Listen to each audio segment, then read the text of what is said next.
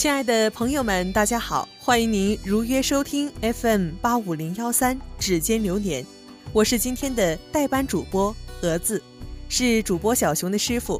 最近小熊呢生病了，不舒服，那么也谢谢大家对他的关心，现在他已经好多了。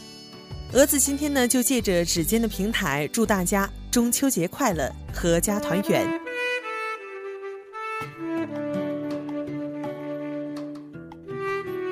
一直到录指尖之前呢，我还在录音室里加班播新闻。加班的理由，待会儿再告诉大家。刚才通过办公室落地的窗户，我低头看见了万家灯火、车水马龙、大街小巷，好不热闹。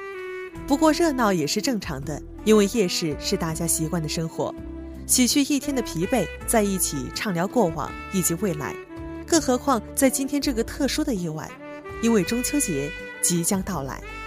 偶然抬头看见月如银盘，月光倾泻而下，偶尔有几朵浮云飘过，天空是宁静而安详的，思绪却已经飘远了。不知道现在的你在何处，有没有想家呢？不知道云朵会不会帮我们带去对家人的那份思念呢？想家了，就给家人打个电话吧。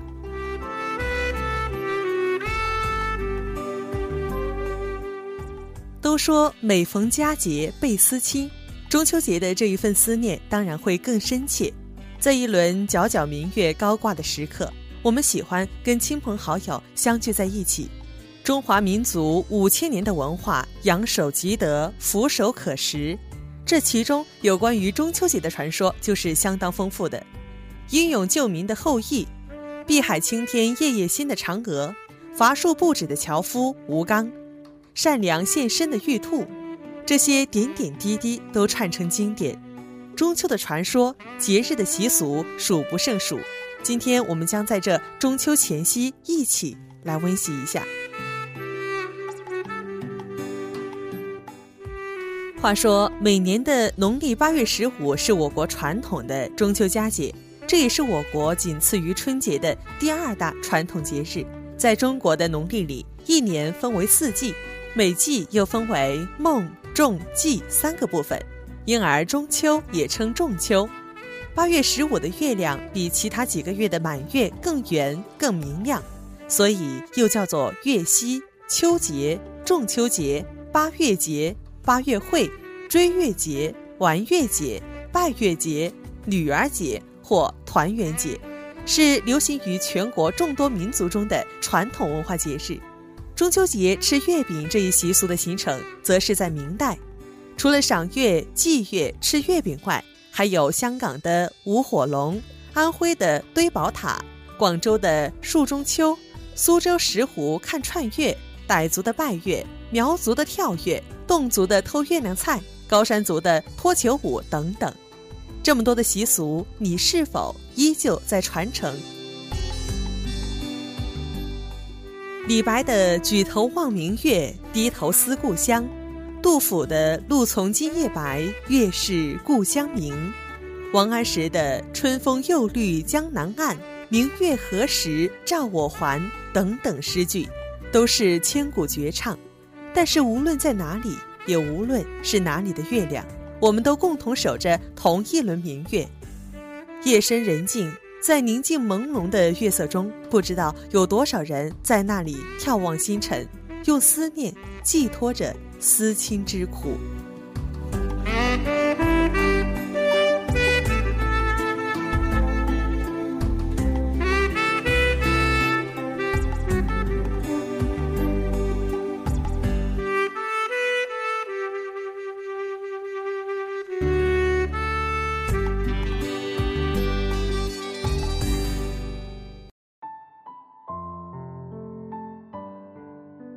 古往今来，人们常用“月圆月缺”来形容悲欢离合。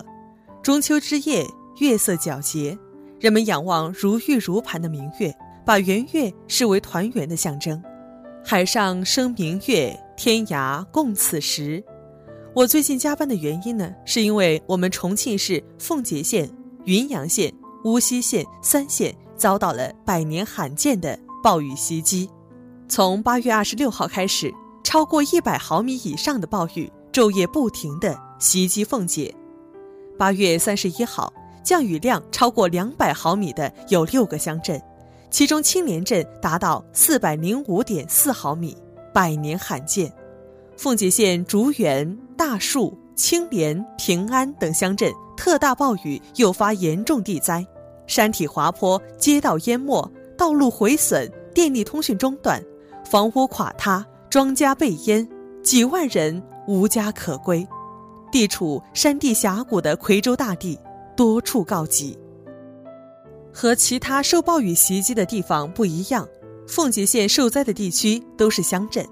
那里有我的朋友、我的同学、我的同胞，虽然有社会各界朋友的关心和关怀，我还是不知道他们眼中今晚的月亮是什么样的。我想，更多的是忧伤吧。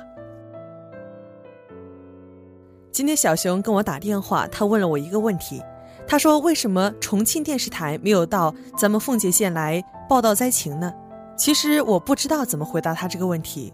我当时就说，因为咱们上的央视新闻比较多，我不知道这是安慰他还是安慰我自己，但是我坚信我们的同胞们一定会坚定信心，重建美好家园的。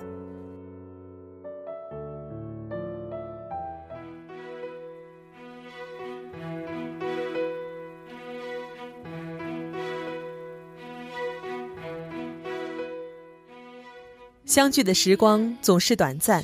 不知不觉，这段时光在指尖轻轻划过，拉拉杂杂的说了这么多，也把心中这几天一直压抑的一些话说了出来，感觉轻松了很多。其实呢，由于加班也没有时间能够回家陪陪爸爸妈妈，我希望大家有空的话多陪陪他们，陪陪我们的父母，多给他们打打电话，聊聊天。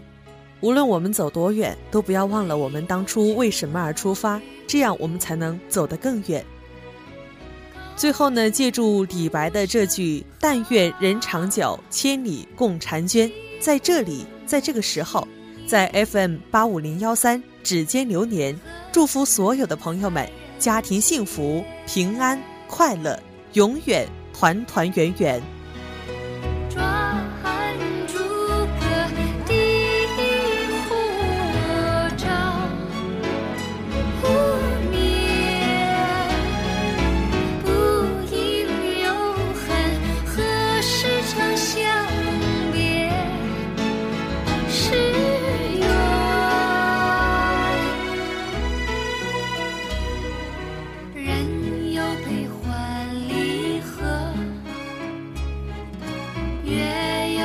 情缘却此事